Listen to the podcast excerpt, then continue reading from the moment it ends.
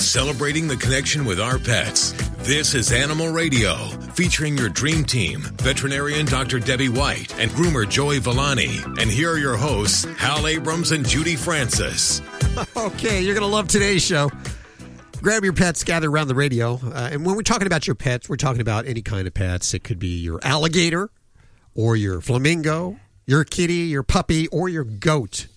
Your goats will love today's show. We're having back on Leanne Lauricella. She is the goat mama. Goat mama, huh? Well, but you call her that for real. I do. Well, I called her Goat Lady at first, and then I realized, no, she's not Goat Lady. That's a completely different thing. She's Goat Mama. She's the one that took the picture of her goat, Polly, dressed up in a duck costume. I saw that. That's right. Yeah. Yes. Also on today's show, the big deal, CBDs. CBDs. You've seen these CBD supplements. Maybe you've even been pitched one of these CBD supplements for yourself or your animal. It's supposed to help them with pain or reduce inflammation. We're going to get down to the bottom of this today, okay? So what does CBD stand for, Hal? Is Dr. Debbie in here yet? I knew it would stump you. As soon as Dr. Debbie gets in here, I'll find out what it is. Cannabidiol. Yes. Very good, Judy. I remember. Good. Yeah. Okay. See, we don't need Dr. Debbie in here. Where is she anyway? She should be in here by now. Did you tell her the show started? Anyway. Oh, good. She's on her way in. So we'll be going to the phones for your calls. Anyway, Goat Mama will be on the show today before it ends. That name just sounds weird to me. Goat Mama? Yeah. What are you working on? If you called me Goat Mama, I think I would be You upset, would slap me but... if I did that. Yeah. What are you working on over there in the newsroom today? Well, we spend so much time with social media these days and selfies and everything. So what does that say about us as people, as pet parents, when we always have our pets in selfies with us? Oh. And there's a new survey that tells us how many of us have our pets as our main, like our feature photo on our devices. Oh, guilty. Yep. Guilty. I know. You're probably looking down at your radio going, hey, how did they know that? Hey, Ronnie, how are you? Oh, hanging in there, man. How you doing? Oh, splitting atoms over here. You want to talk to the doc? Yeah, if I could. I got a problem with a cat. All right. What do you got going on there? Last summer, I got this great big bay window. I live down in North Carolina, down near the beach, and we got some animals, snakes, stuff like this, that are around the house. I built this 2-foot-wide ledge along the bay window for the cat. And it's sort of nice out. Cat will sit there and sleep. Well, I had this snake that came up to the window. The cat opens its eyes, did a backflip, then went ballistic on me and tried going through the window to get the snake. Oh, dear. And then I got some squirrels in the front yard that they've always been there. Cats never really bothered. And she sees them and everything else, but now it's like a running battle. She sees that squirrel, she'll try and go right straight through the window to get them. Holy cow. And so she didn't do this before? It was only when she had more visual access with the bay window? She never did it before, and it's just since that snake reached his head up and looked in to see what was there, and she opened up her eyes and, wow. Oh, yeah. That would make me do a backflip. So when she goes crazy, what does she do? She tries to get out the window. Does she ever, turn on you and become aggressive to you? Well, she haunches her in a cat haunch, like a scared cat, and hisses like something fierce and then just tries swatting the window like she wants to go through it. Okay, well, and you know what you're seeing is not an abnormal behavior. She's displaying some predatory behavior, whether it could be even combined with some, territorial concerns that she has. So a lot of times, and I have to commend you, Ronnie, you're doing a good thing. A lot of people, these bay windows, the little window seats you can put in for cats, they do help to improve the kind of their indoor enrichment. So it gives them more to do, to watch. The problem we can encounter with some cats is that if they don't just sit there passively and say, oh, this is cool, I enjoy watching, like a tennis game and watching the critters go back and forth, that it heightens to a higher level, and they become more anxiety-ridden with this. And I think for you, that's what you need to decide. If for you this is a problem, and if you feel that it is unhealthy in the way your cat's behaving, because I can tell you how to fix it, but if you don't think it's really a problem, then my recommendations you may not want to follow through on, because the number one thing that we would do is actually to block access to these areas, because the more that she sees these creatures, it further stimulates her to react in that same way. So we need to just kind of quiet things down and block her access to that. And that may be something as simple as closing doors, blinds. Sometimes I'll put down scat mats or even just double-sided sticky tape, so the kitty doesn't want to go in that area. But that's really going to be the first part of things. And from there, it depends whether or not we have more problems. So say she was getting so worked up that she actually kind of bites you, or if you try to remove her from the area, she turns towards you in an aggressive means. That can happen, and that can escalate for a cat that's just kind of freaked out and anxious by seeing these little predatory critters outside. That can get worse. So you can decide if you want to make steps to curb this at this point. And if so, the focus is we just need to get her away from that stimulation.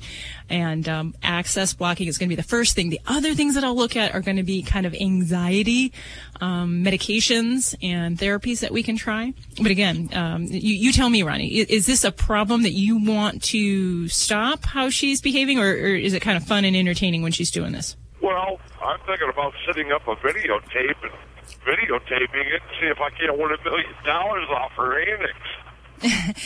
Well, then you just answer that, Ronnie, because you're thinking this is funny. And it certainly sounds, interesting and funny. But, my concern is that if this goes up a notch in her anxiety level, that it could be an unhealthy pastime for her. And I think that's what you really got to decide if you want to pursue that. But she is not the typical cat. So most cats will sit there and just kind of watch this.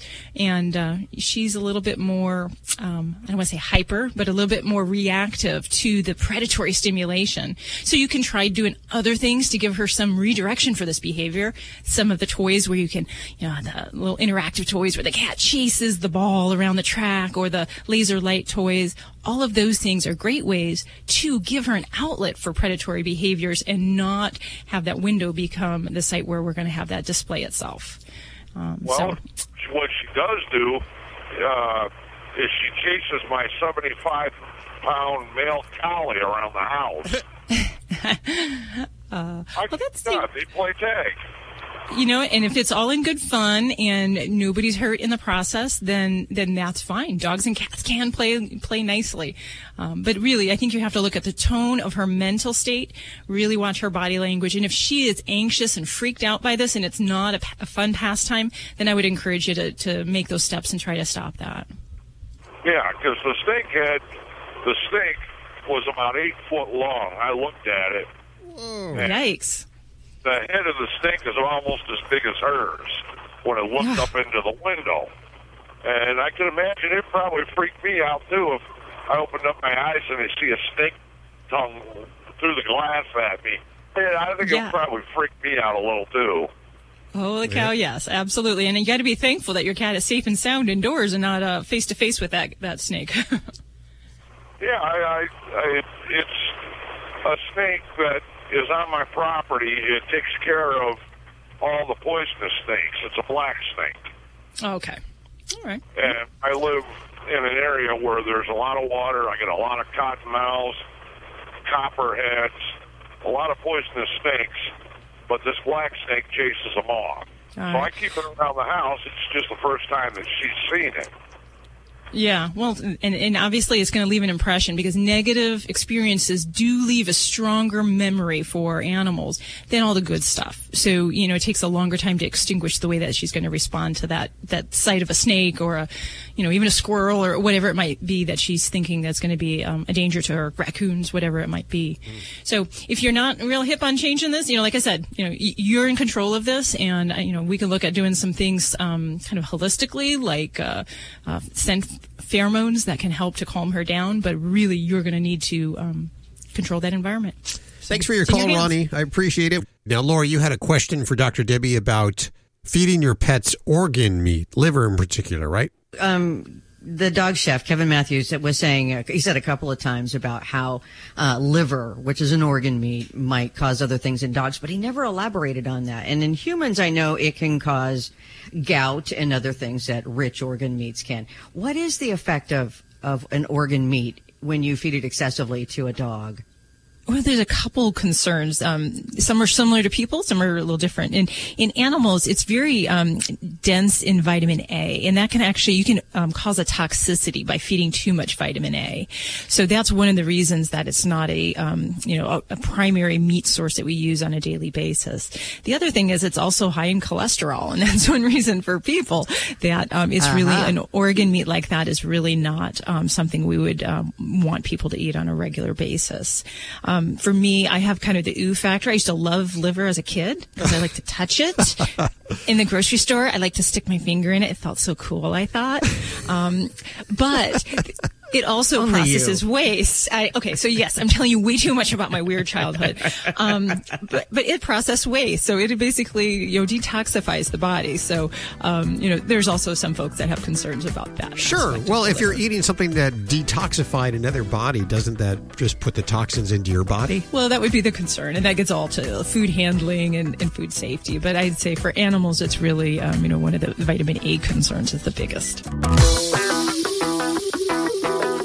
Well, you lucky dog, don't forget you can get your fix of Animal Radio anytime you want with the Animal Radio app for iPhone and Android. It's made possible by Fear Free Happy Homes, helping your pets live their happiest, healthiest, fullest lives at home, at the vet, and everywhere in between. Visit them at fearfreehappyhomes.com. And thanks, Fear Free, for underwriting Animal Radio. If you're living with diabetes and using insulin, you know the pain of pricking your fingers over and over again. Ouch! Well, by wearing a small remote device called a continuous glucose monitor, or CGM, you can reduce the pain of pricking your fingers. If you administer insulin 3 or more times per day or use an insulin pump, call now and learn how a CGM can help you. Painless. No more pricking my finger. No finger pricks. Convenience. They delivered it free and they took care of all the paperwork. You can reduce pain right away. Plus, it's accurate, easy to use, and helps you spend more time in range. And if you have insurance, you can get a new CGM at little or no out-of-pocket cost. Call now and get free shipping of your new CGM. Plus, we'll bill your insurance for you. 800-785-1673. 800-785-1673. 800-785-1673. That's 800-785-1673. You're listening to Animal Radio. Call the Dream Team now with the free Animal Radio app for iPhone and Android. It's Animal Radio. This is your lucky day. We are just moments away from talking to Leanne Lauricella, the goat mama. She's no stranger to Animal Radio, so grab your goat and get around the radio. Your goats will love this, too. It's all about the goats. We have some goats right down the street from us. They're hired goats. Yes. I don't know if they're union or not, but they've been brought in to reduce weed control. Weed control, is that it? Yes. I thought it was so that there wouldn't be fires. Yeah. Mm-hmm. Well, they're around the park. I don't think there's going to be fires over there. I think you'd be surprised. Well, maybe, but I thought it was for weed control. And yes, I did see them this morning. And a dog I was walking is just stops and its eyes get real huge. It's never seen a goat before. It doesn't know. It thinks it's a funny looking dog. It just stops and stares. My dogs are so nosy. I would be stuck there all day with them because they would be staring forever. Yeah. Well, I've learned to love goats since meeting Leanne. She is just all about the goats, and she has she's like an Instagram feed. This is like the only social media that I will do. I will go through her Instagram feed. That and Esther the Wonder Pig. Both of those. Oh, there you go. Yeah. Yes. Lori, what are you working on for this hour? Well, earlier this month, we passed in Florida the Amendment 13, which bans greyhound racing in the state. Yay. But there are, if you didn't know this, on both sides of, animal lovers on both sides, some are celebrating and some are crying about this. Really? And so we'll tell you why. Oh, okay. I cannot wait to hear. I would think all animal lovers would love that. But we'll love it. We'll find out why not. In just a few minutes, that's about 10 minutes away, in fact, and your call is in between now and then. Let's go to Steve. Hey, Steve, how are you doing? Pretty good. My little one just had about with, I guess, what they call colitis or whatever, you know, the little blood in the stool, mucus and all that. And, of course, it's frightening. Sure. Oh, yeah. It's worse for me than it is for him, you know. They gave him the, I guess, the what the classic medication is, the the flagel or flagel or whatever it is, the meta. Okay. Mm-hmm. What do they call that? Meta something? Metronidazole. Yes, ma'am.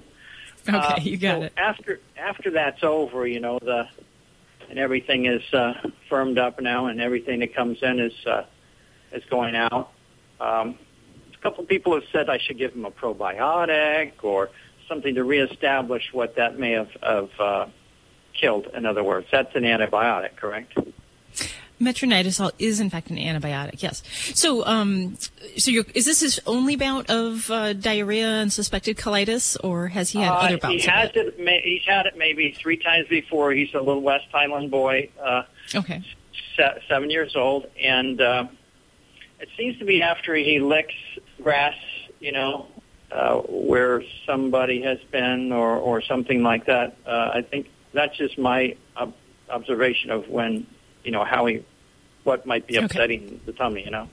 Okay. Well, colitis can be triggered by a lot of different things, and it isn't typically just something as simple as licking grass. A lot of times there's inflammatory problems that we can have. Dogs can have inflammatory bowel disease. Sometimes they can have parasites like whipworms. There's a whole category of stress-related colitises that we can get, sometimes with psychological or physical stress. And there's even fibro-responsive colitises. So there's a lot of different things that can cause this. So I guess my first thing is, if this is the only bout he's ever had, you know, I don't necessarily think you need to go on a long-term probiotic. For some pets that are really struggling with a bout of digestive upset, whether it's colitis or generalized vomiting, diarrhea, if it's deemed appropriate by the veterinarian, a lot of times we will use probiotics. And the idea is that we want to help to restore those good beneficial bacteria, because there's always this like little battle that goes on in an animal's gut. And there's good bacteria and then there's bad bacteria. And if there's plenty of good bacteria, they're kind of taking up the seats in the theater, then those bad bacteria, the idea is they don't have as much opportunity to get established. So we're trying to create that crowded theater environment in your dog's gut. So a probiotic can help by doing that. In many cases for pets that are on antibiotics for a lot of various reasons, not just diarrhea, we will use probiotics just to help to try to keep that good balance of bacteria in the gut. So that's often used during and after a course of an antibiotic. Perhaps if this is, like you said, more than the first episode your doggy has had, then a good probiotic would be in line. And I think everyone always asks me, I knew you were going to say that, because everybody does. And my best recommendation is to go with a veterinary-produced probiotic. A lot of research still needs to be done into what is the best probiotic, and there is not a standard agreement in veterinary medicine. There's a lot of different cultures. You may find some that have lactobacillus, bifidobacterium, enterococcus are all real common ones in different veterinary-produced probiotics. But efficacy and stability is really a thing, so that's where I don't often recommend just going to buy a cheapo one that you'll find on the shelf, because probiotics have to survive the gut. They have to survive a lot of acid environment in the stomach, get past the bile in the small intestine, and old probiotics or those that aren't properly either refrigerated or freeze-dried, they're just not going to have viable live culture in there, and that is really important. As a former medical student, and I dropped out after 2 years of biology, but, you know, the rule is first do no harm, and I think especially with him, a lot of things that I would do with a person or to the two-legged members of the family, you know, I experiment with them, but for some reason we're so cautious with that little boy. A lot of people will take care of their pets, and they put more thought into their pet's care than sometimes to their own. It's like, I got a headache, no big deal. Absolutely. Got a cut, scratch. Absolutely. Yes. There's no doubt about that. You're listening to Animal Radio. Call the Dream Team now with the free Animal Radio app. for iPhone and Android. Do you have a home that you don't want anymore? We can buy it from you within 24 hours. Any home, size, or condition. For over 20 years, we've been buying homes for cash and helping homeowners sell their homes immediately with no listings or strangers walking through your home. Are you moving? Did you lose your job? Going through a divorce? Whatever the reason, if you're in a bind and you know that you need to sell your house fast, call the expert team at I Need to Sell My House Fast. We'll make you a serious cash offer to buy your home in 24 hours and let you walk away from it. No listing, no waiting. Sell any home, any size, any condition now. Call the expert team at I Need to Sell My House Fast. Make this free call now. 800-478-6084, 800-478-6084, 800-478-6084, that's 800-478-6084. This is an Animal Radio News Update. I'm Lori Brooks. Pet owners in the UK are being asked if and why they include their cat or dog in their selfies that they post on social media as part of new research into our relationships with pets. Similar research continues here, though, in the United States.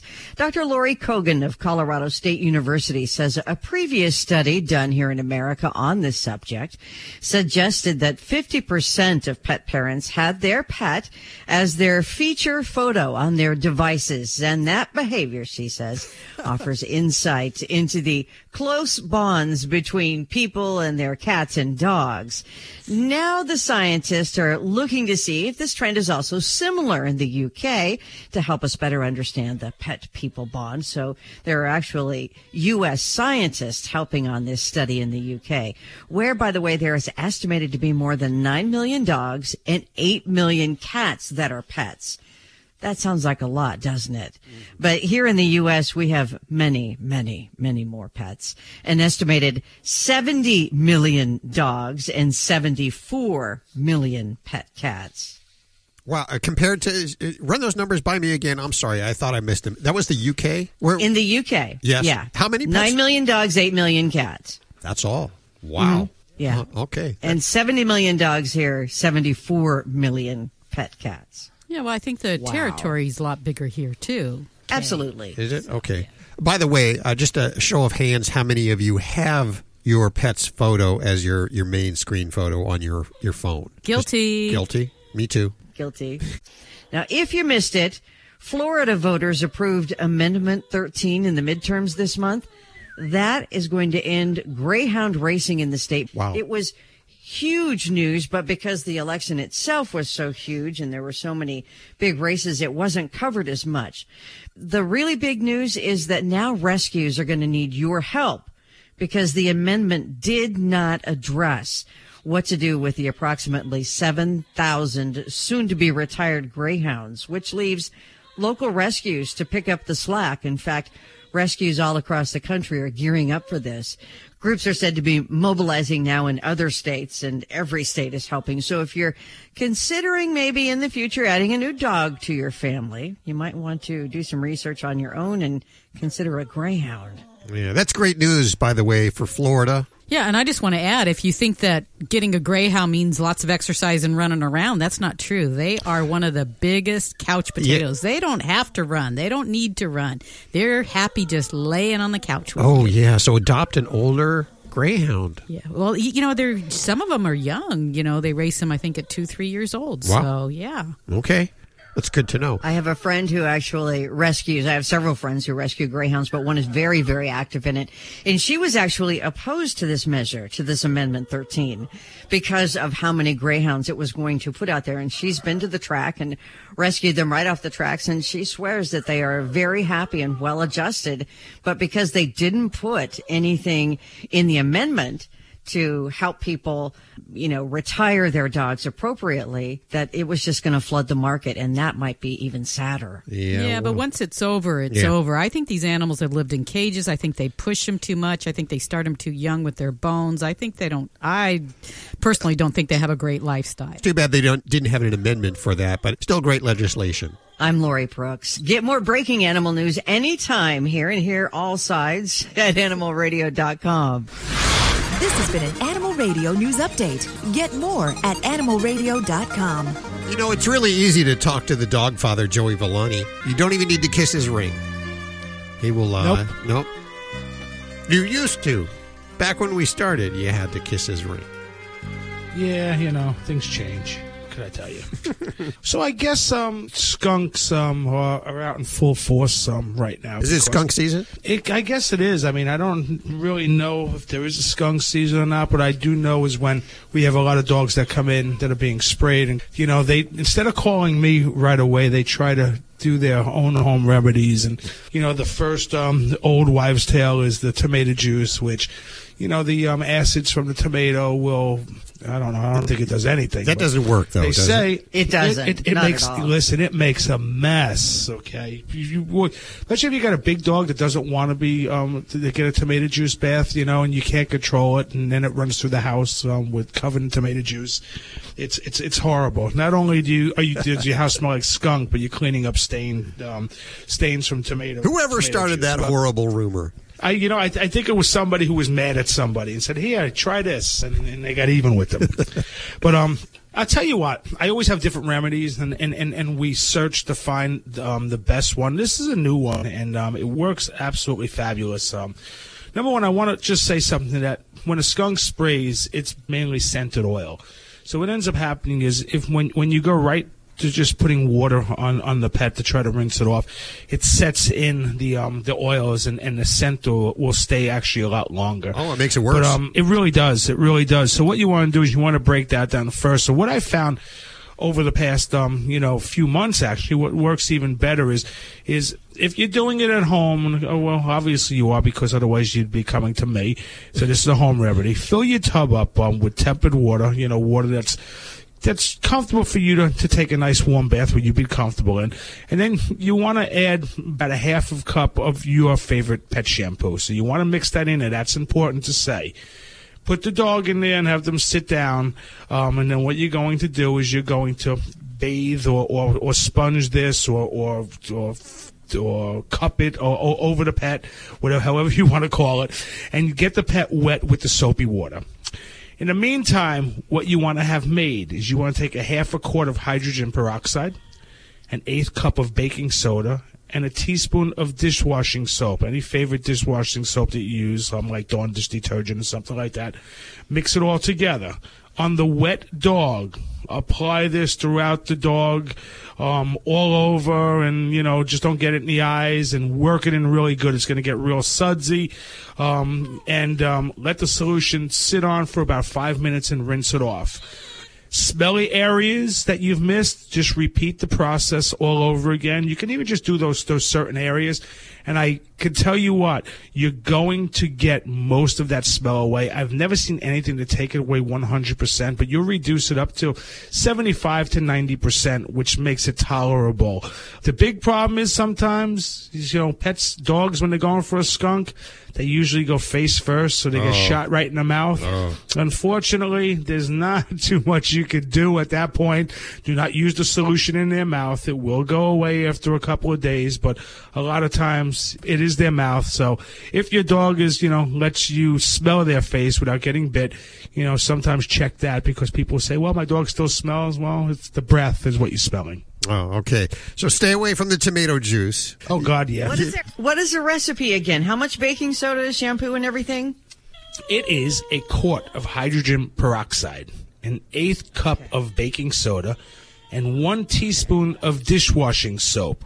But the key is that you have soapy water in your tub first, because that's going to help break down the oils.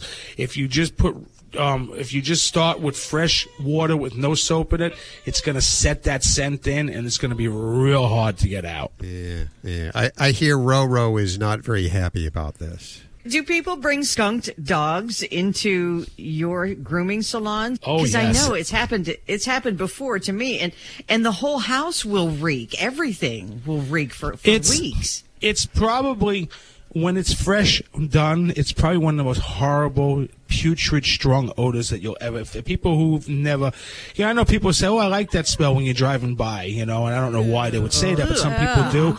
I don't think they've ever experienced it firsthand in your house, dog running and foaming.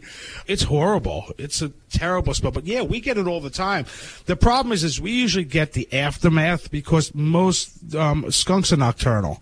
So usually the pet gets sprayed when we're closed, and they try to deal with it at home, and they just make it worse. There you go. We're going to put the ingredients to Joey's magic recipe over at our website at animalradio.pet. You're listening to Animal Radio. Call the Dream Team now with the free Animal Radio app for iPhone and Android. And now an Animal Radio News Brief. I'm Stacey Cohen for Animal Radio. An American Airlines flight attendant from New York taking legal action to clear her name after being accused of, ready for this one, hiding rats in her underwear and then sneaking them onto the plane. The New York Post says that Luann Gambattista has filed a lawsuit seeking unspecified damages, claiming the accusations have left her with debilitating anxiety and created other issues that made it nearly impossible for her to show up for work. Her problems began last year when one of her coworkers allegedly noticed an unusual bulge in her pocket. American Airlines says they will respond to the claims in court. Is that a rat in your pocket, or are you just happy to see me? I know, that was too easy, right? Well, who the heck is going to stuff a rat in their pocket? That's insane. I'm Stacey Cohen. Get more animal breaking news at animalradio.com. This has been an Animal Radio News Brief. Get more at animalradio.pet. Hey, everybody, this is Brett Michaels, and I just want to say you, right now, want to take... Wait. Give me the line again. My brain skipped. Brett Michaels. I just had one of my brain hemorrhage brain farts. Oh, don't do that. Don't do that. I don't want to be responsible for that. Trust me, it's me. Go ahead. Animal Radio. Brett Michaels, Animal Radio. You got it. I knew the Animal Radio. Like, okay, here we go. Hey, this is Brett Michaels. You're listening to Animal Radio, and take care of your pets. They will rock your world.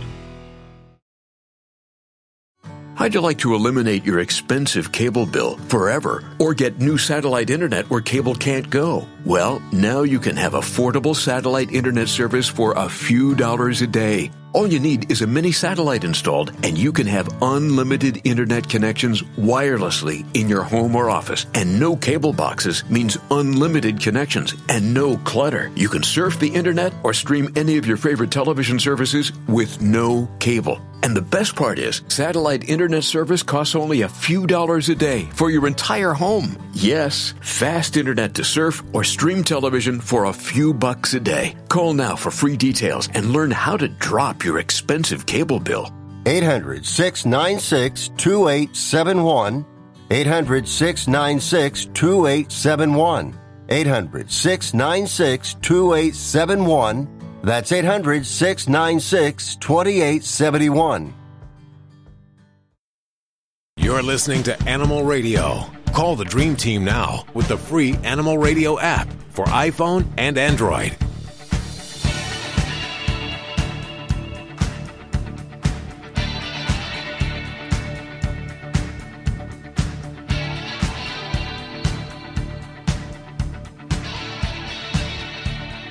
It is Animal Radio, celebrating the connection with our pets, our flamingos, our kitties, our puppies, our alligators.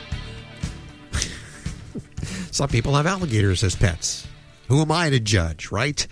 Hey, if they're your friend and you like them in your house, they might and be. And they're legal. And they're legal. Oh, yeah, I don't know if alligators are legal. Maybe in some states they're legal to have as a pet.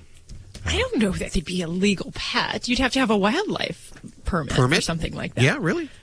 Okay. I would imagine. I mean, you can't go walking your alligator down the road. You could, but you might get in trouble doing that. Well, good afternoon, Heather. How are you? I'm doing well. So what's going on? How can we help you? I have the whole team here for you. Oh, terrific. We need a whole team. Uh-oh. So it's a household with my daughter and I, which... And I have had two chihuahuas. One is 4 and one's 3. It's mama and baby. I mean, literally. And then we have several cats. And the cats aren't the issue. It's we brought in a new rescue border terrier puppy in June. And he got along great with the Chihuahuas until he got bigger than them. And then now they're, and they played and they cleaned each other and did their ears and all that stuff. And it was great fun. But all of a sudden he got more, I don't say aggressive, but assertive in his play style. Okay. So they now turn the other way and leave the room when they see him coming in. Okay. And we tried, we give them treats and we give them all love and all that stuff. And we just need to know if it's a puppy stage or something we should do to kind of control his aggressiveness with the play style, which they do not appreciate. Okay, now you see aggressiveness, so, and just need a little clarification. So meaning he's rambunctious, like his, he kind of bounds on them, leaps on them, and it's something they don't appreciate, or has it actually gotten to bites and growls and something more like that? No, I would say what you said the first part. It's just too rough a play for them. And they are neutered females, and he's a neutered male, and he's probably going on 4 or 5 months now. Okay, all right. Old, well, yeah. You got two different demographics going on. You've got the adolescent boy right now. Okay, we'll put this in kid terms. We got the adolescent boy, and you've got the 20-year-old college age girls. So, do they want to hang out and play a lot together in the human world? Maybe some, but maybe their level of interaction together is going to be limited, and it isn't always realistic to expect those two different communities, if you will, to get along and to play and to interact in the same manner. So, yes, the trick is to try to figure out some common ground. And that might mean a couple things. That might mean that we work on rewarding the patience of the gals, and then we work on expending this boyish energy that he has and try to just kind of burn that down a little bit. And then hopefully we can find some common ground. But I don't think the goal right now that you should be focused on is to try to get them to lay next to each other in the same room and say, all is nice, because that might just be a bit unrealistic for his age and his exuberance that he has. And being of a border terrier, I mean, they are a go, go, go, go. So terriers are all about doing, sniffing, getting into things, and that just might be a bit more than the girls want to have happen. So I do like the idea of treats and rewards, but I would treat and reward the girls when he's around. So just the fact that he's around, maybe interacting in the same room, that's a great reason to give them a treat. I wouldn't just give them a treat for no good reason. I would make sure we try to pair that physical presence of the other dog with something good comes to them, whether it's a special treat, some special love, whatever it might be that your dogs enjoy. But I really think the big thing is for this young fella is to get him worn out, and that might mean finding some activity that is good for him to just kind of burn that energy down, whether that's going to a play group, like a puppy kindergarten class, a doggy daycare. I said play groups. Taking him out for long, extensive walks, playing ball. Some little terriers excel at things like fly ball, which is kind of a retrieving game with balls where they have to do a relay race, and that could be a great thing as well. So something to give him some physical activity and stimulation, so that when you do have them all together, you can kind of expect hopefully the interaction will be a little bit more on a subdued level for him. Oh, exactly. And I think we're both on the same track. So thank you very much for that. He started daycare a couple of days a week just today. Awesome. And, good. So he's starting a dog. Anyway, so I think, so just kind of try to tire him out. Exactly. And, in recognizing when his behavior starts to kind of amp up, and if that means kind of interjecting yourself into the equation, you see that he kind of gets that, some puppies get kind of a crazy puppy, look around where they look like they're just going to... it's on the hunt kind of, which is just his natural. It's like, okay, calm down, so he just gets him to overwhelm like a little kid at bedtime. He just gets that second wind. Okay. You got it. So I'm glad it's all innocent and it's playful, because that is totally workable. And I would see that these guys are going to, be pals down the road. But, he's just kind of that annoying little brother right now. I appreciate it. Okay. Well, thank you so much for your personal call. I appreciate it. Thank you for listening, Heather. We appreciate it. Toll free from the free Animal Radio app for iPhone and Android. You're listening to Animal Radio. Call the Dream Team now with the free Animal Radio app for iPhone and Android.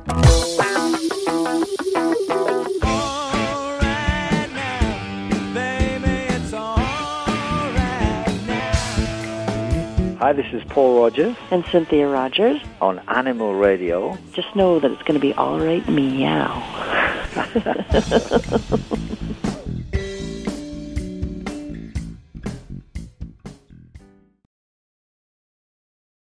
All of us here at Fido Friendly Magazine can't wait to get on the road again with our favorite Fido.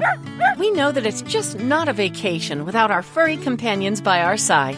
Start daydreaming now and visit FidoFriendly.com to scout out places near and far so you will be ready for your next adventure once it's safe to travel. That's FidoFriendly.com. Until then, stay safe and leave no dog behind.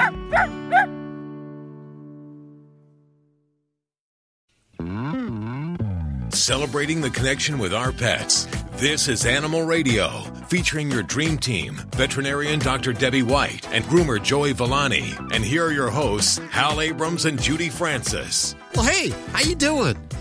You doing good? Oh, good. I'm glad you're here joining us today. If you want to talk to the doctor, Dr. Debbie, or the groomer, Joey Villani, the dog father, don't forget you can also ask your questions from the free Animal Radio app for iPhone, Android, and BlackBerry.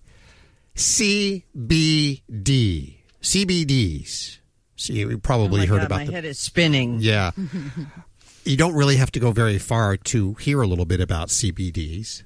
It's what they're calling the new miraculous drug for both humans and animals. And it's, unfortunately, it hasn't been tested. It's a component, I guess, and you'll have to correct me if I'm wrong, Dr. Debbie. It's a component of marijuana.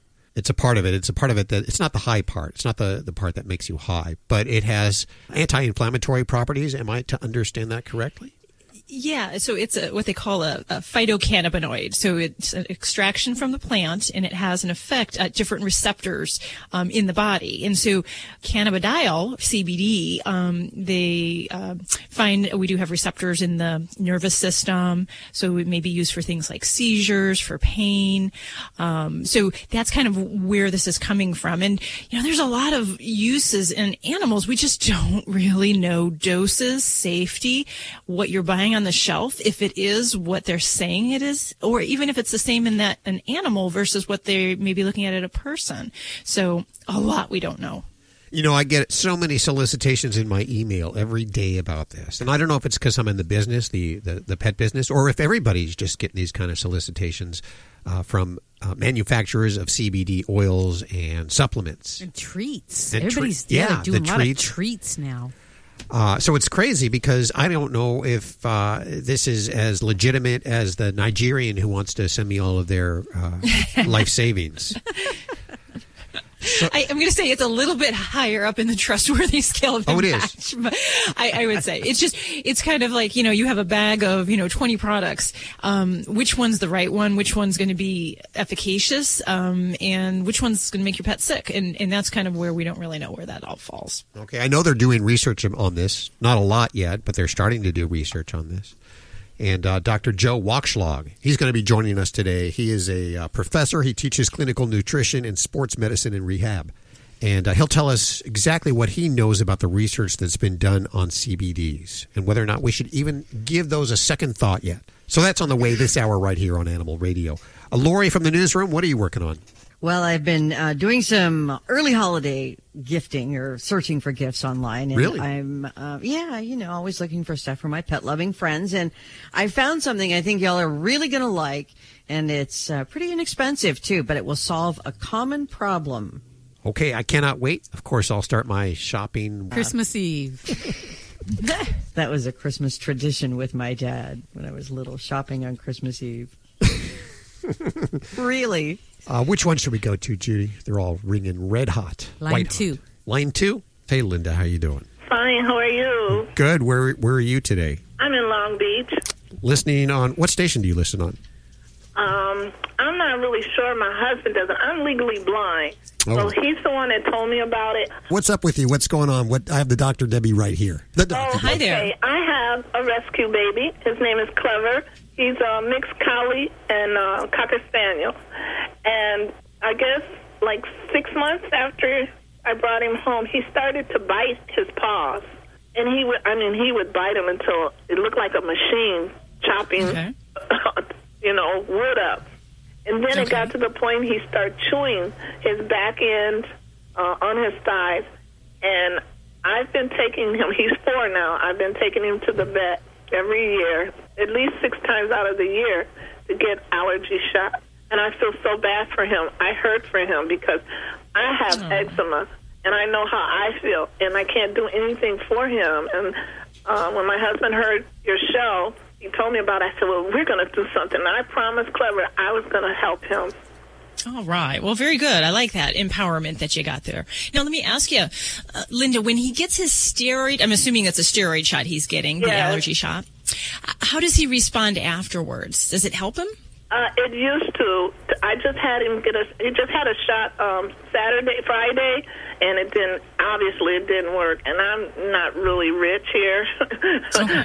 I saved my money up just for him. Now, okay. I've spent over $10,000 just in 4 years on my baby. Oh, my goodness, yeah. So a lot kind of depends how we approach this on what is going on his skin surface. If he's got hair loss, if he's got sores, if there's an odor, if there's other stuff going on. Yeah, or if we're just when he bites himself on the back end, he has this awful odor, and he scratches and he gets little clumps of hair out, even though he's shedding. But they're clumps, and he has had sores. He's even scratched the top of his head where he had a sore, and they had to shave his hair all off. He's gorgeous, though. He's the most unusual color. He has corn silk spots all over his body, and he's white.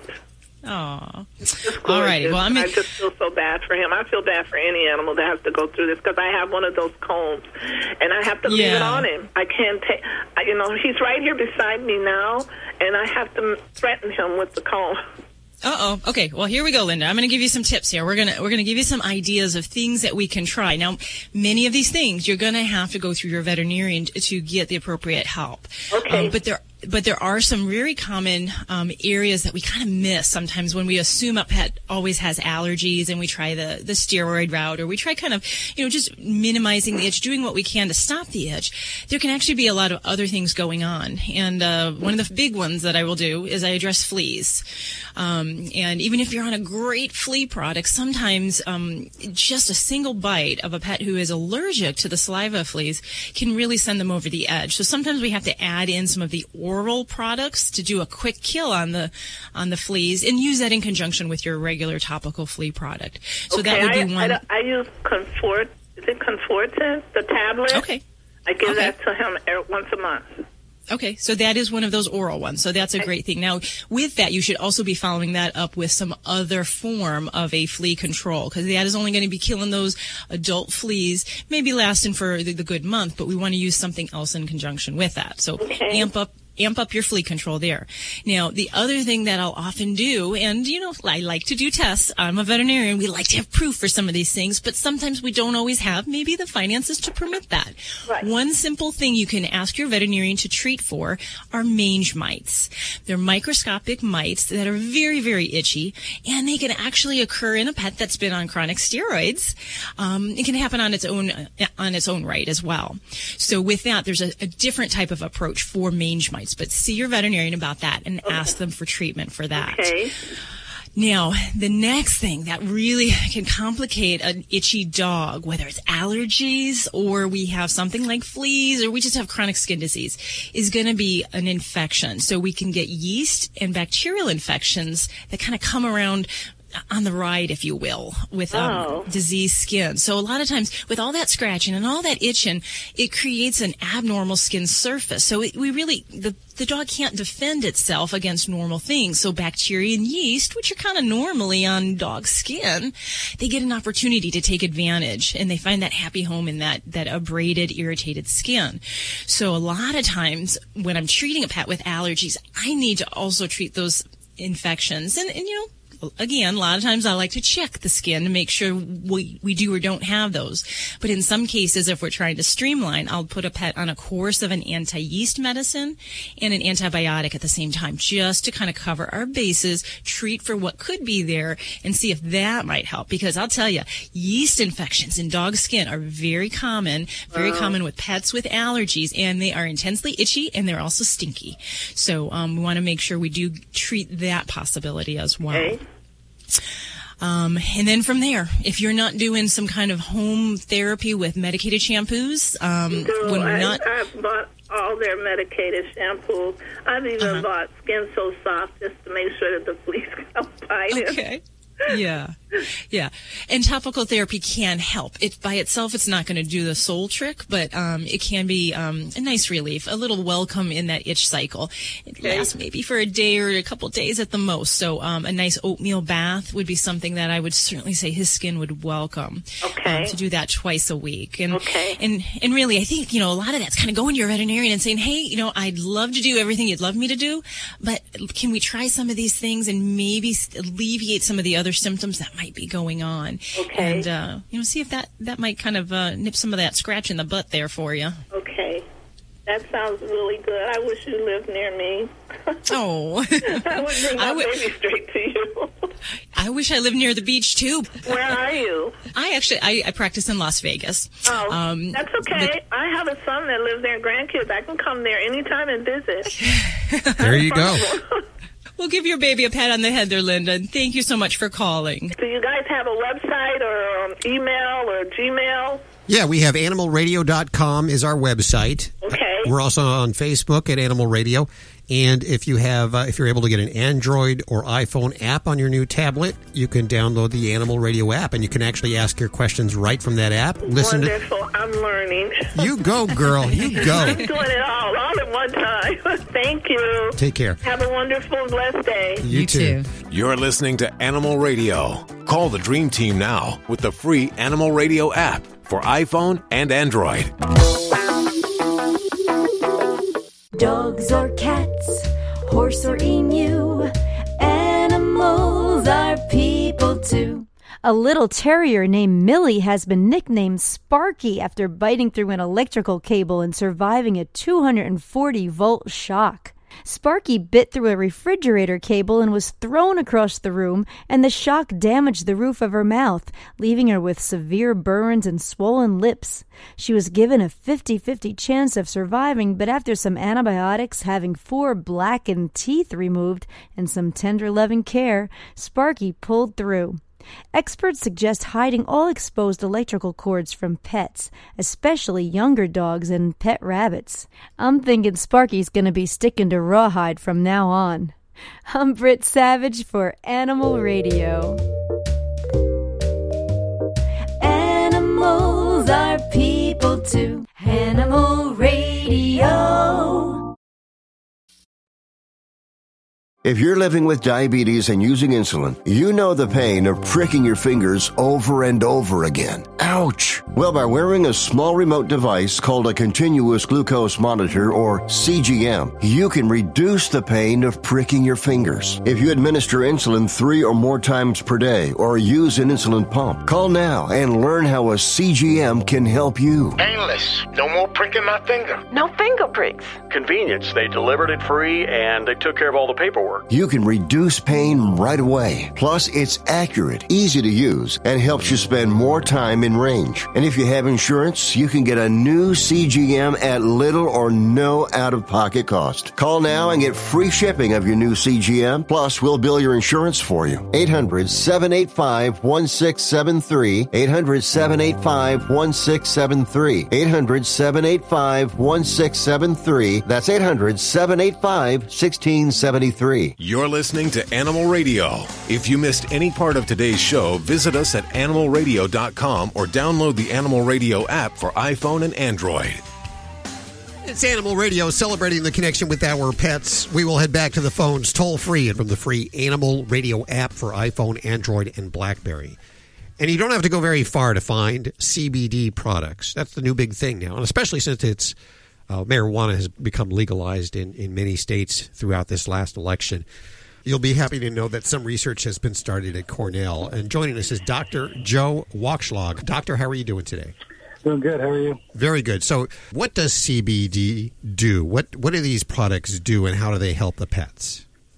We think that CBD has some anti-inflammatory properties, and so through those properties, hopefully we can get some pain relief to some degree.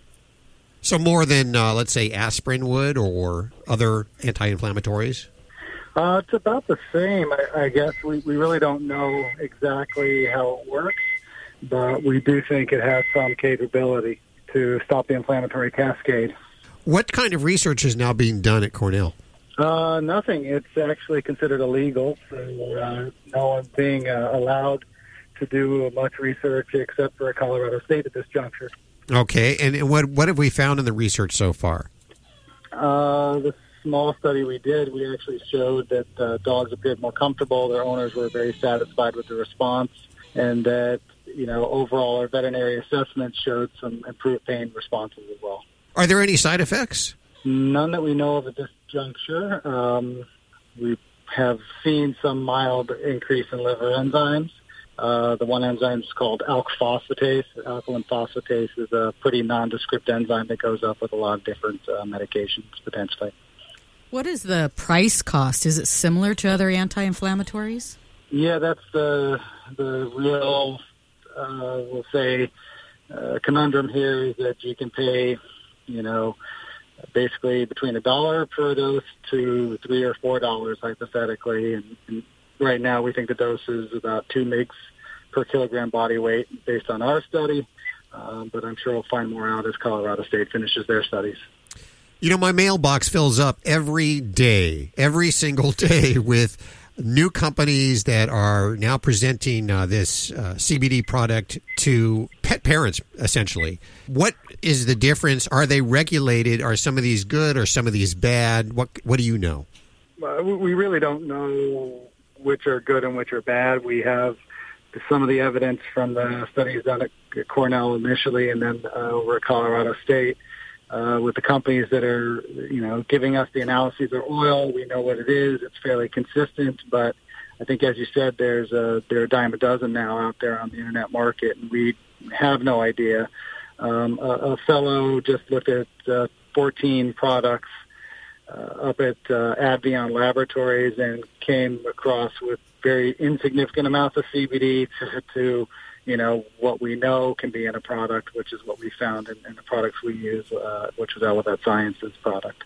Is it safe to say that the normal person might not notice if one of these things is working on their pet? I mean, the pet can't say, hey, I'm feeling much better. Is it better to go after the pet market because people can't really prove whether it's working or not? Oh, I think there's enough evidence using various pain scores and various activity indices that have been validated for owner use, and that's what we use in our study, that we can, you know, dogs can jump on beds again. Sometimes dogs start playing with other dogs. You know, is that a pain response? Are they just feeling better overall? You know, that's hard to really assess, but we've really kind of used what we'll call the validated scoring systems for, quote-unquote, pain and or activity, and have shown improvements. So that's about as good as we've got. But so he's saying that's taking it from a level of just someone using this, buying it on the internet and saying, I think my dog's better on it. So we're trying to get away from that and have some kind of way to compare our patient 1, 2, or 3 down the road and say, you know, is this really something measurable we can report back to, you know, pet owners, and rather than just say, oh, yeah, try it, buy it online, it works. Yeah, exactly. For listeners that are saying, I really want to try this, I have an animal that might be in some pain, is it too early, really, to start using this stuff? Do we need more research? Oh, yeah. Well, we certainly need more research, particularly since it has indications for potentially seizures, anti-nausea, quality of life parameters, et cetera. So, yeah, I mean, we need to do the research, but unfortunately, the DEA has folks running scared about using it. And so until the DEA actually comes around and says, not to, you know, that we can start using it. There are a whole bunch of logistical things that are going on now between CBD being classified as a Schedule V drug, which means anybody can use it anywhere, anytime. However, the DEA has put stipulations on where it can come from and whether the FDA has approved it. The Farm Bill is a whole different thing, which in essence supersedes anything that the DEA is talking about right now. And I think that we'll see this open up as the Farm Bill in 2018 gets passed, and then people are less scared of what the DEA may or may not say because of the national growth regulations that will be allowable. We need more research for sure, but I think it's going to be a couple of years before we see it. Okay, I appreciate your time today. Thank you so much for visiting with us. Dr. Joe Wakshlag joining us, and I think that he echoes pretty much what you've always said, Dr. Debbie, that it might be too early, and that we're just waiting for the research to find out what this stuff does. Yeah, and to make sure there's no harm done, because there's certainly potentials for drug interactions that we can't warn people about. So okay, so I'm ignorant. What does CBD stand for? Cannabidiol. So that's the extract instead of THC. Mm-hmm. Which is the psychotropic. Cannabidiol is more kind of used for the anti-inflammatory, doesn't have the mood-altering kind of the, psychedelic kind of properties. It doesn't make you high is what you're saying. Exactly, yeah. You're listening to Animal Radio. Call the Dream Team now with the free Animal Radio app for iPhone and Android.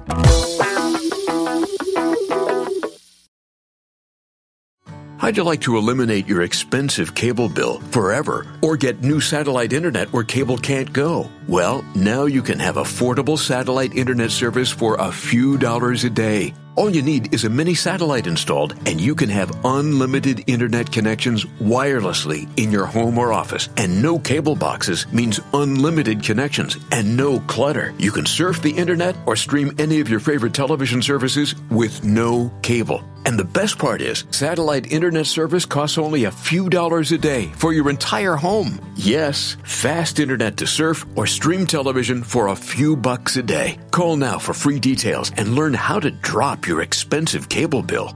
800-696-2871. 800-696-2871. 800-696-2871. That's 800-696-2871. This is an Animal Radio News Update. I'm Lori Brooks. A new study has come out and started some conversation around how pets may be getting anxious and some even depressed when we spend too much time on our phones. Actually, this study was mainly about the positive effects that pets have on people suffering from mental illness, but somehow the attention shifted to become about how when we spend time on our phones and devices instead of engaging with our pets, that we're essentially ignoring them because they're right there in the room, which can make them feel lonely and isolated. Several animal professionals have even come out on this, saying that this is a very real problem these days. One veterinary surgeon in the UK said, to understand what's going on, you have to look at the basic principles of how a dog interacts physically and emotionally with a human, because a dog is a social creature, a pack animal, and to the dog, you, meaning the pet parent, are the bona fide leader of their pack. But if you're perpetually attached to your phone, that vital bond kind of breaks down. I notice myself doing this at times, and I will think, okay, stop. You know what? It's really easy to quit Facebook. I've done it. I'm a man of little discipline, should I say? But I quit Facebook, and now my time is the present with my animals. Yeah, well, and I have to say, I see a lot of people in my neighborhood walking their dog, and they're on their Facebooking phone at the same time. Yes. And you know what? This is all about being present, in the moment. You're walking your dog, enjoying the outdoors. Put the darn phones down, because you're going to hurt yourself or your pet by not paying attention. Hear, hear. Let's drink to that. One of my favorite all-time videos is the woman walking in the shopping mall and, looking at her phone, and she stumbles into a water fountain. Yes, I love that. That's one of the videos that you were watching when you were not present. Yes. No, it was actually on TV because it was so funny. This was many years ago. But authorities in Kansas City, Missouri, they discovered that they had an unexpected occupant, several of them, in fact, when they went to evict a man from his grandmother's home. Now, it was his grandmother's home because his grandmother was in a nursing home. So inside the house, police found the man they were looking to evict, along with 3 snakes, a rabbit named Dinner. I don't like names like that. And also a 7-foot, 200-pound alligator. So animal control, remember this is Missouri, was called in, and they removed the gator. The grandson said that the gator was only 15 inches long 4 years ago, and it just grew bigger over time on the diet of chicken nuggets, steak, deer, and fish. And believe it or not, officers said this alligator was kind of like a dog who didn't really know he was an alligator. And the grandson was interviewed later and added that the gator is actually afraid of the dark and thunderstorms. But for now, it's a pretty sad situation. The gator is being kept at a wildlife rescue center, which is home to several other illegal pet alligators that got too big for their owners. Mm. You know what? And I think he feeds the alligator bagel bites, from what I heard. Bagel bites, too. Huh? We're trying to track him down. He's a hard guy to track down. We want to talk to him on the phone. Yeah, but he got evicted. So it's tough. Yeah. It's cell phone, you guys. Come on. Those things that we spend too much time on. The stories and the reports about this change. It's a 6-foot alligator. It's a 7-foot alligator. I think that some of the press and the media are kind of glamorizing this whole thing and trying to make it even more impressive. Because let me tell you, 6 foot, I wouldn't have thought anything. But 7 feet, I want to see that story. Wow, but it's amazing, yeah, that it started 15 inches in 4 years. Yeah. Even if it's 4 feet slithering around your house, that's still pretty big. What was his name here? Gator? No, catfish. I didn't see. It is catfish. Catfish. Catfish? Is it really? Yes. Yeah. Well, here in my house, I am the chief pet feeder, and one of my biggest gripes is, and I want to hear what you guys have too, is your big gripe about this, is that when feed bags have a really cheap Ziploc on them, then it doesn't seal well. I hate that. And I do too. You spend 10 minutes trying to get it to close or worse yet, there's no seal to it at all. So I was kind of excited the other day when I found this huge, gigantic clip that seals with a lot of pressure. And it's for pet food bags, and it's not going to keep a bag fresh for, like a year, I guess, when it's in a sealed container. But it will at least keep a stray cat on the counter from digging into it, and will hold it for like a week. It's this huge chip clip kind of thing that reseals large bags of pet food and has a carry handle on it, which I like because, lugging those bags is not always easy. But I just thought I would share this because I search for these things around the holidays for all of my pet-loving friends. This is not a commercial for this, but if you get upset, too, because you're the pet food person in your house, then it might be something you want to check out. It's called the Handy Camel Clip, and I thought it would be good for a stocking stuffer. It's only $21 for two of them. Yeah. You get two of them. That's a pretty good deal. When we get to be our age, bag clips are a pretty big deal, okay? So if you're a millennial listening now going, what? They're talking about bag clips. They're making a whole thing about it. It's a big deal at our age. In the Ziplocs, the kind of Stella and Chewy's that pull open from the middle and you just pull it out, though, that's a pretty good one, too. Okay, I'm Lori Brooks. Get more breaking animal news and Ziploc advice here on AnimalRadio.com. This has been an Animal Radio News Update. Get more at AnimalRadio.com. You're listening to Animal Radio. If you missed any part of today's show, visit us at AnimalRadio.com or download the Animal Radio app for iPhone and Android.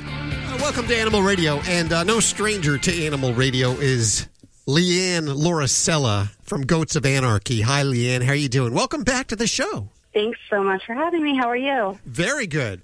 So for those that are new to Animal Radio, and that's possible that this is their first weekend listening, or your first year listening, or your first decade listening. You may not have heard Leanne before. Leanne quit her job in New York City. What did you do? What did you do there? I was an event planner in the city. A corporate event planner. So going into work every day, wearing the high heels and the makeup, dressing up, and designer handbags, all of that. So things definitely changed for me, that's for sure. Yeah, so it changed pretty radically. You gave that stuff up, got rid of the Mercedes, and got a pickup truck. And I sure did. And it was a great trade. It was a great trade, yeah, I bet, especially for insurance. So yeah. I got to think that, first of all, you must have felt like you really hated your day job, that you wanted to do this, but you felt that you wanted to have a sanctuary for goats? Well, I actually didn't really hate my day job. I was good at it, but I just was feeling very unfulfilled. I just felt like I'm going to work every day. What am I doing? I'm working for someone else. I'm making somebody else money. And what is this? Where is this getting me? I got goats as pets, and then those were Jackson Opie, and time that I started to spend outside with them, the more I did not want to go back into work and sit in an office all day. And I found myself loving milking their stall, feeding. I loved every minute of being outside. And a couple of months later, I got 3 more goats, and so I had 5 and a little herd. And then I really got hooked, and I just decided I want to do something with animals. I don't know exactly what it is or where that's going to take me, but I decided to kind of take a leap of faith and quit my job, which was very, very scary, and see where it took me.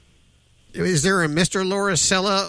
Yes. So I lived in the city when I was working, and I got married, moved out to New Jersey, and then started commuting. And so he was in agreement, at the time that it would be okay to kind of have a little animal adventure. And on my first day of unemployment, I was really nervous. It was a Monday. What do I do?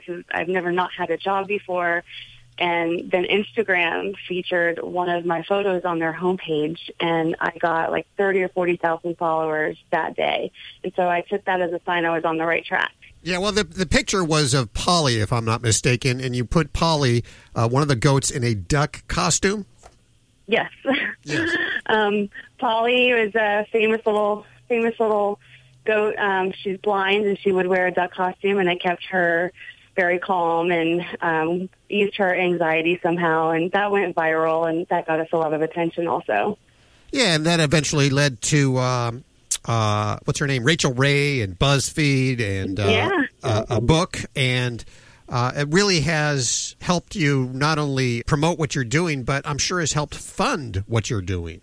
Yes, we actually have 6 books now, and 4 of them are children's books, and one of them is a book I just wrote called Peace Love Goats of Anarchy, and we've got calendars and all kinds of stuff, and that does help fund what we do. We're a special needs goat rescue, so we specialize in goats that have lost limbs, a lot of them due to frostbite, a lot of injuries, amputees, some of them are birth defects, and we get them wheelchairs, little carts to get around in. We work with bionic pets, and we fabricate prosthetic limbs for them. So we have almost 30 goats who are in some sort of prosthetic or wheelchair cart.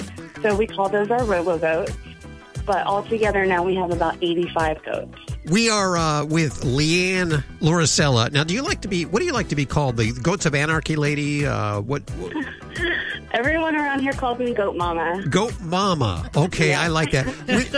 We're going to take a quick break, and we'll be back with Goat Mama right after this. Stick around.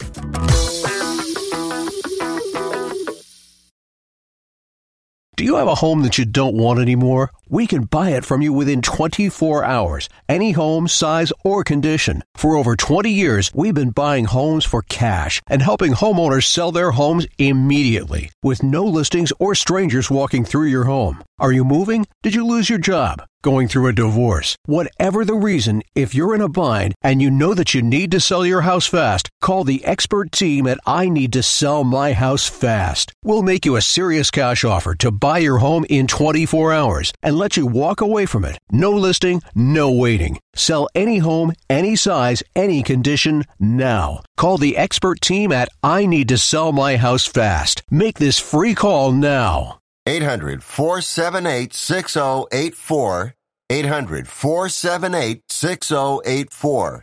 800-478-6084. That's 800-478-6084. Hello, this is Jane Goodall on Animal Radio. And I'd just like everybody to realize that each day you live, you make some difference on the planet. And you can choose what kind of difference you're going to make. And hopefully every day you'll try to make the world a little bit better for people, for animals, and for the environment. You're listening to Animal Radio. If you missed any part of today's show, visit us at animalradio.com or download the Animal Radio app for iPhone and Android. It is Animal Radio, celebrating the connection with our goats. We are with Leanne Lauricella. She is Goat Mama. She's no stranger to Animal Radio. We had her on back when she dressed up Polly in a duck costume, one of her goats, and it went viral. She has a book out. It's called Peace, Love, Goats of Anarchy. And you talk a little bit about how much the goats can teach you. What have you learned? Well, I've learned a lot of things, but these little guys really are just so inspiring.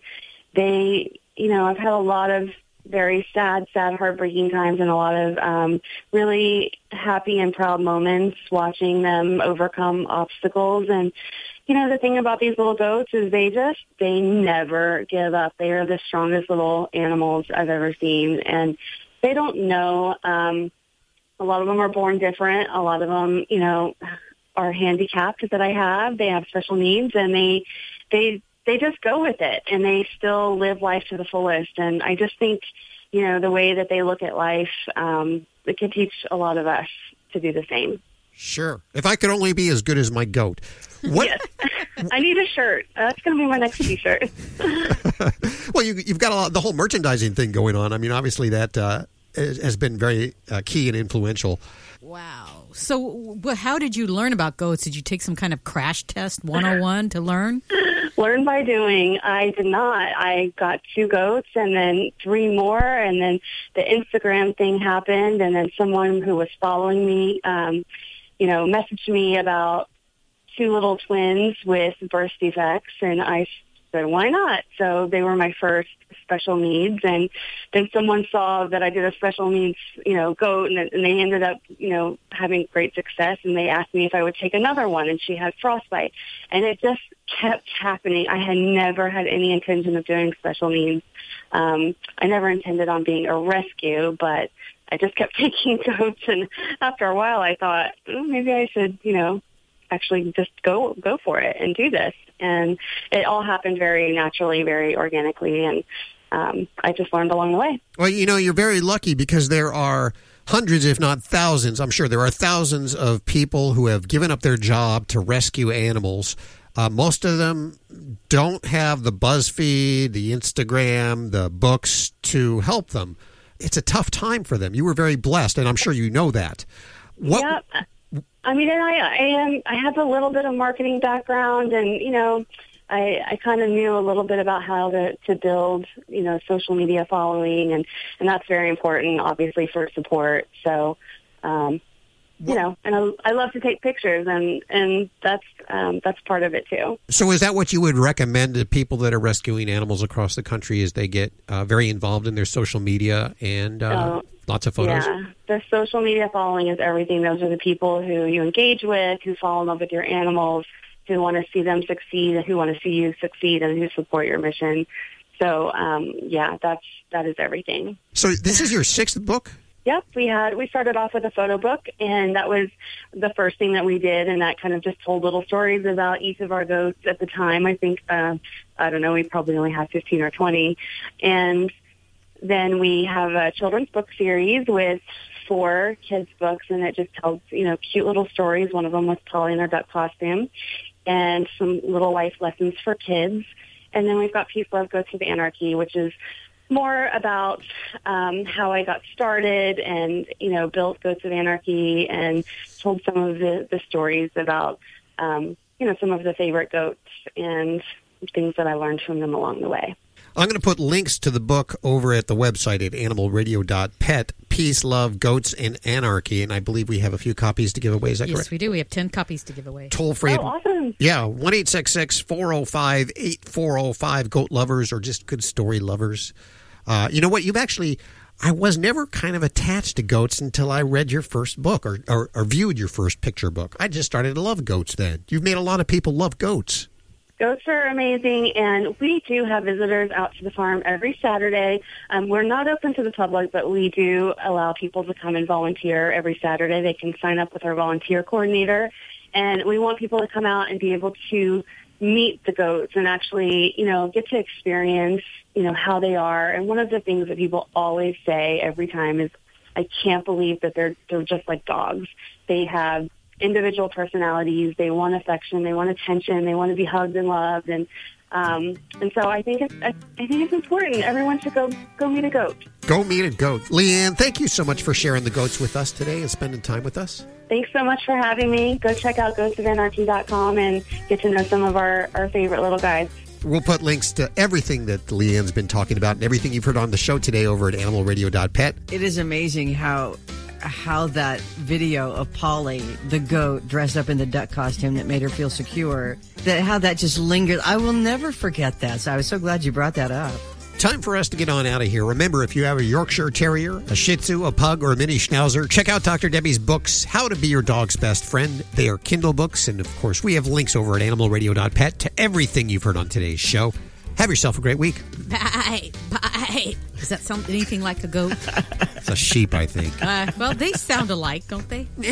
Say goodnight, Gracie. Oh, me? Yes. I got to go, you guys, because I'm going to try and talk Roro into maybe helping me with a greyhound rescue. Oh, I like that idea.